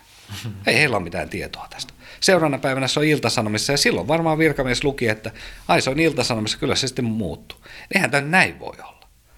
Et, niin kuin, tämä tämmöinen osasto pitäisi et me, mehän voidaan tosiaankin luoda sääntöjä aivan niin kuin loputtomasti. Että nyt kun sä lapioit tämmöisellä käyrällä lapiolla tässä, niin sulla pitää olla käyrän lapion niin kuin kaivuulupa. Ja sitten kun sä oot semmoisella tasapäisellä lapiolla kaivat, niin sulla pitää tasapäisen, ja, ja sun pitää kolmen kuukauden välein käydä siellä kurssilla.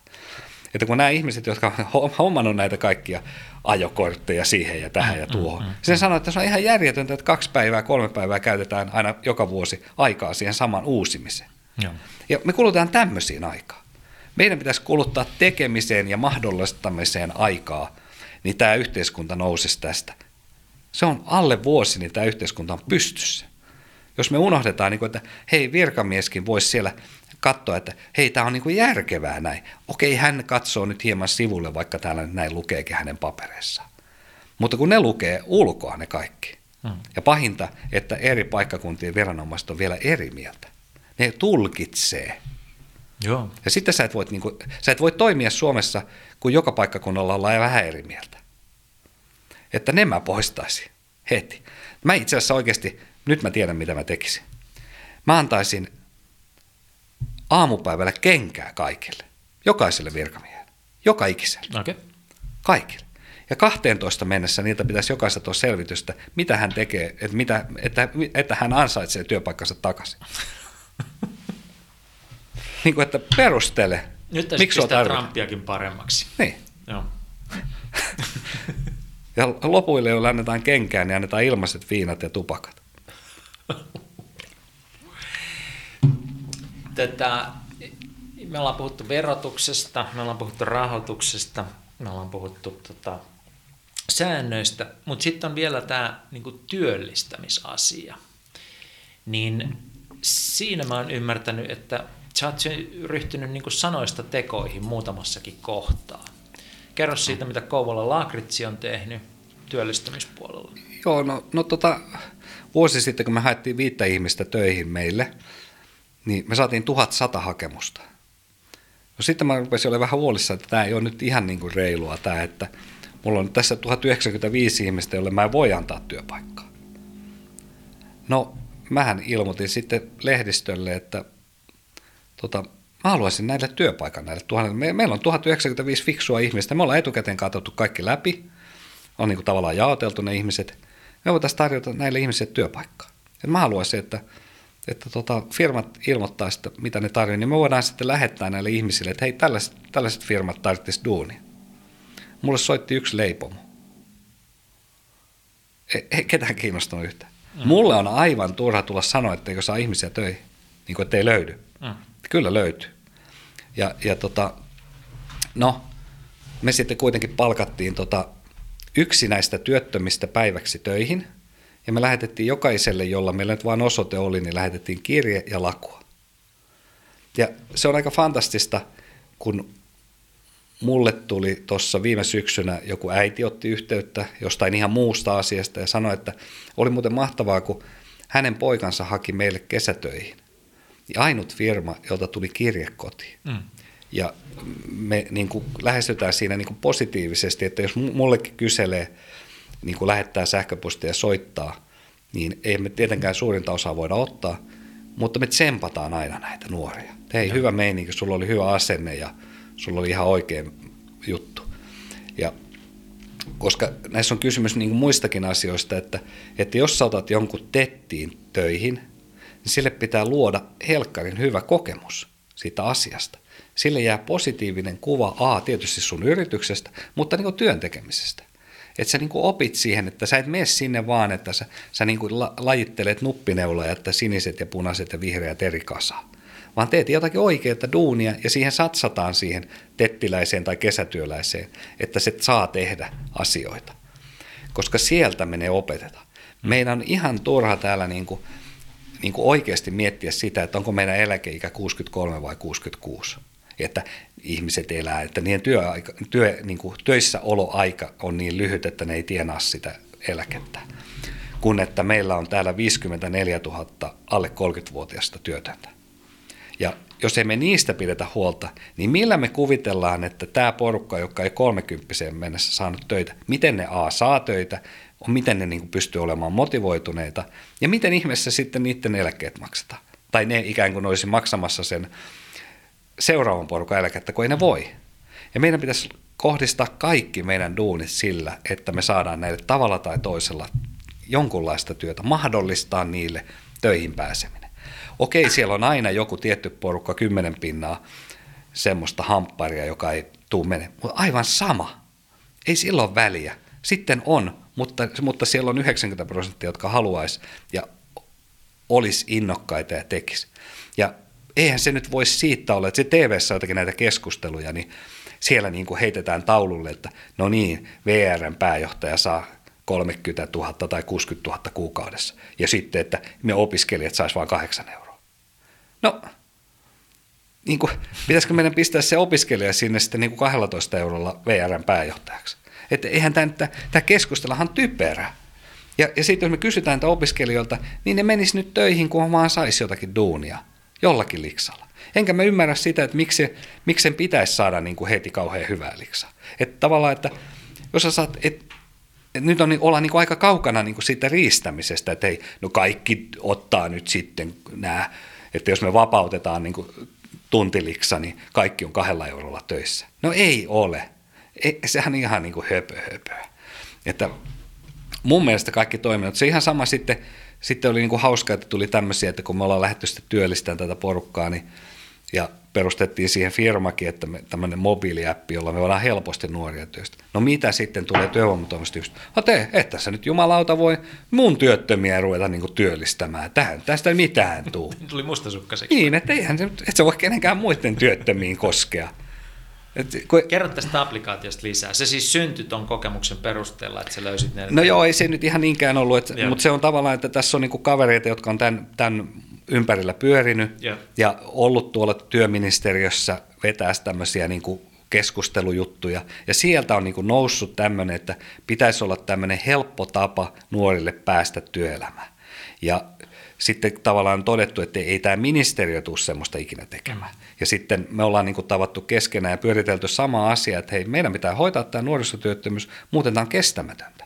Ja jos ne kaikki on tuolla katkomassa antenneja, niin ei tästä mitään tule. Niin sitten me päätettiin, että me perustetaan firma ja rakennetaan tämmöinen applikaatio. Ja that's it. Tämä on se yrittämisen etuoikeus. Ei meidän tarvi niin odottaa, että vaalikausi loppuu tai alkaa tai jotakin, vaan me voidaan tehdä. Ja muista aika fantastista. Viime vuonna 10 kuukauden aikana työllistettiin nuorille 6000 työtuntia. Wow.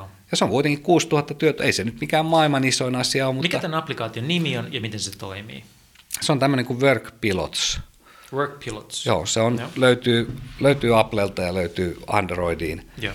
Eli, eli se on applikaatio, jonne sä syötät omat tietos, niin kuin että okei, kuka sä oot, ja sä voit laittaa sinne, että minkälaisia töitä sä voisit haluta tehdä, sä klikkaat sieltä, ja sitten sä laitat sinne itsellesi, että okei, jos sä oot nyt 14 tai sanotaan 15 ja sulla ei ole vielä mopokorttia, sä voit laittaa nyt vaikka 5 kilsaa kotoa. Hmm. Tai sitten sä voit laittaa sen vaikka 200 kilometriä, eli siltä alueelta sä voit ottaa töitä vastaan.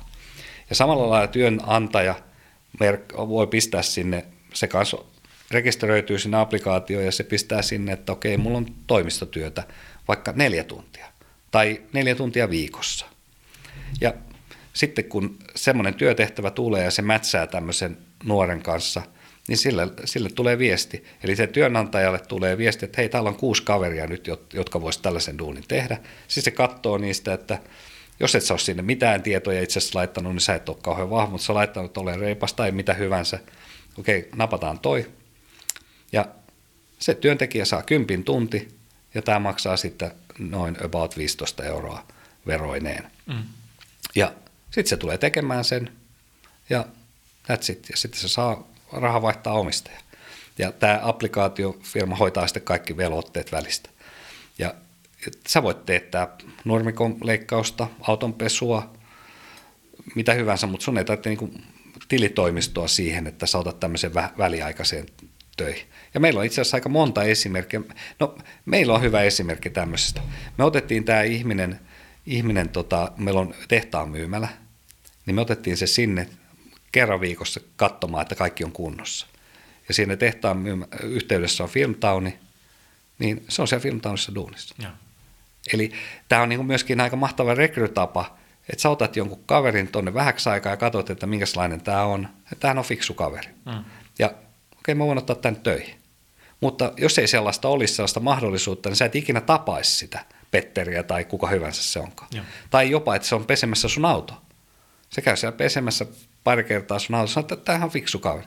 Ja sähän saatat olla jonkun firman henkilöstöpäällikkö. Sä ei me tarvita, mitä sä oot, sitten sä juttelet sen kanssa. Eli tämä on niinku yksi muista parhaita tapoja mahdollistaa helposti. Ja myöskin kokeilla. Sä voit ottaa vaikka viisi ihmistä viikoksi töihin tämän applikaation kautta ja katsoa, että niin koeajalle. Ei tarvitse kirjoittaa nimeä tota, papereihin. Joo.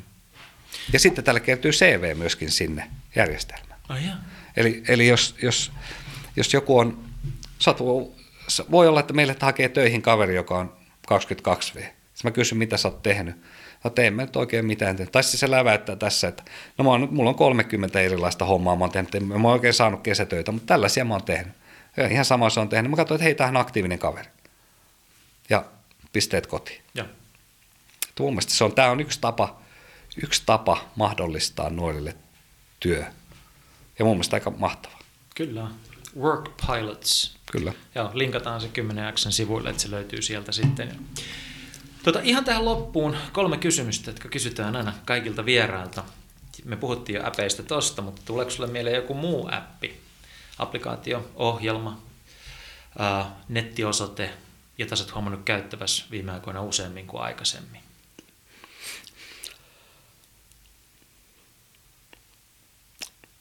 Musta tuntuu, että niitä tulee koko ajan lisää, koska mä, mä oon henkilökohtaisesti sitä mieltä, että ensinnäkin kaikki, joka voi mennä mobiiliin, kaikki menee mobiiliin. Mm. Ihan kaikki. Että me, Onko se homma ostavassa jotain niin kuin aikaisempaa useammin jollain jonkun mobiiliäpin kautta? Ää,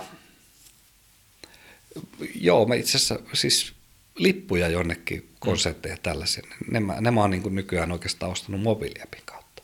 Joo. Että mun mielestä niin kuin, Muistatko mikä appi se on? Äh, siis joku Ticketmaster, tollainen.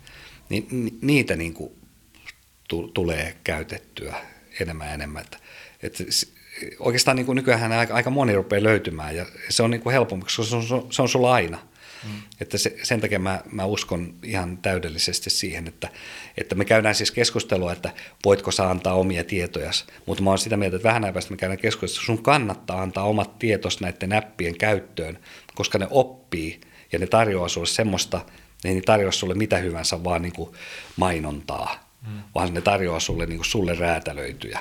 Että jos sä oot niin kuin käynyt katsomassa jotakin takkia, niin kun sä kävelet tuossa Aleksilla, niin se pingaa sulle, että hei tästä muuten 20 metriä ja oikealle, niin ta, sulla on just tällainen takki täällä tarjouksessa.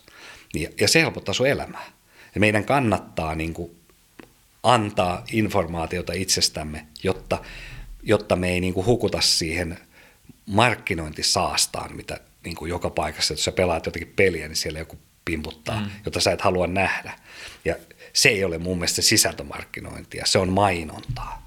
Ja mua ei kiinnosta mainonta yhtään, ei kuluttajana eikä firmana, mutta me tehdään markkinointia. Ja siinä on mun mielestä niin kuin vissi ero, että mainonta on niin kuin yksipuolista, jolla sä kerrot itse, kuinka hyvä sä oot, ja markkinointi on sitä, että sä käyt keskustelua, ja, ja niin kuin siinä on tarinoita, ja sillä on tarkoitus. Ja, ja sitten sivuosassa on sitten se, mitä sä myyt tai markkinoit, ja se, se tavallaan se kokemus tulee sen perusteella, että kuinka hyvä se sun tarina on, niin sitten ne niin kuin on helpompi elää sun kanssa. Eli markkinointi kannattaa kohdistaa niille, jotka haluavat ottaa sen vastaan. No mun mielestä, että eihän meistä kukaan halua, että jos kaikki Suomen yritykset lähettäisiin sun postilaatikkoon mainoskirjeitä, et sä halua niitä. En. Et, et sä halua niitä myöskään sun puhelimessa. En, en. Enkä tai sähköposti. Ei kukaan halua niitä. Siis oikeasti kukaan ei halua niitä. Mm. Mutta jos siellä on jotain sellaista, joka se on kiinnostaa, niin kyllä se, kyllä se sitten otat se. Mutta sä, tällä hetkellä sä et vielä oikeasti pysty niitä niin kuin itse... Ja sä, sä ajattelet itse, että tämä mobiilimaailma tulee korjaamaan tätä pikkuhiljaa. Ihan varmasti. Ja. Ja, ja mun mielestä ihmiset, koska meillä tulee informaatio koko ajan enemmän ja enemmän. Mehän ei pystytä niin kuin mitenkään a, edes suodattamaan tai ottaa kaikkia vastaan. Niin se yritys, joka myy palvelua, niin kuin oikeasti semmoista palvelua, jota sä haluat, niin se yritys voittaa tämän pelin. Ja, ja ihan varmaan sinne tulee yrityksiä, jotka tulee hoitamaan ne näiden yritysten puolesta sen niin kuin jakamisen oikeille ihmisille. Entäs sitten, onko sellaista kirjaa, jota saisit viime aikoina suositellut vastaantulijoille? Lukenut jotakin, tai joko nyt tai aikaisemmin, mutta joka tapauksessa, että saisit kavereille vastaan tulijoille, liikekumppanille, niin sanot, lue toi. En, ennen ennen tota, mun mielestä niin kuin yritysjohtaja fiksuin oli, oli niin kuin lukea Akuankkaa, mm. joka on niin kuin oikeasti hyvä, hyvä bisneskirja. Mutta tota, mä oon itse asiassa tykännyt oikeastaan hirveästi todella vanhasta kirjasta. Dale Carnegiein Miten saat ystävien ah. menestystä ja vaikutusvalta.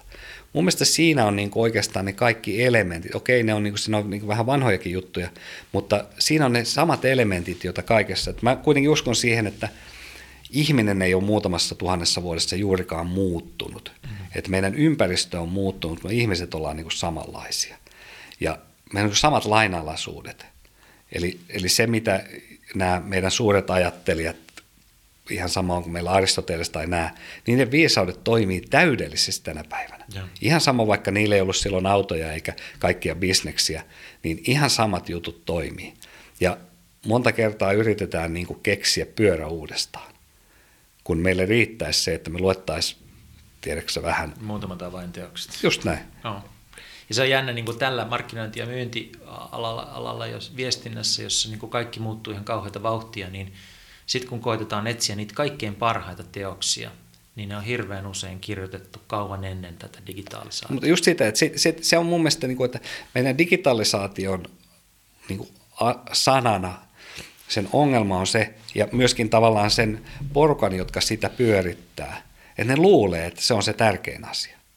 Ei digitalisaatio kuitenkaan ole mitään muuta kuin yksi uusi kanava, todella tehokas ja hyvä ja edullinen kanava jakaa sitä samaa informaatio sille samalle ihmiselle, joka on enemmän ja vähemmän samalla tasolla kuin 4000 vuotta sitten. Niin kuin, että se, mm. se ei yhtään sen enempää pysty vastaanottamaan ja ymmärtämään, eikä sen, niin kuin, sen fysiikka ja psykologia toimii samalla lailla. Ja sitten nämä kanavat on vaan uusia, että ei, ei, ei digikanava ole, ei tietokone tai kännykkä ole, niin kuin, ei se ole se tärkein elementti. Sehän on vain yksi väline, jolla tavallaan pitäisi helpottaa elämää eikä vaikeuttaa. Joo. Vanhat viisaudet, uudet välineet. Niin no mun just niin, mutta just näin, Joo. että tavallaan että pitää ymmärtää, minkälainen ihminen on aina ollut. Ja sitten pitää osata käyttää sillä tavalla näitä, näitä nykyvälineitä.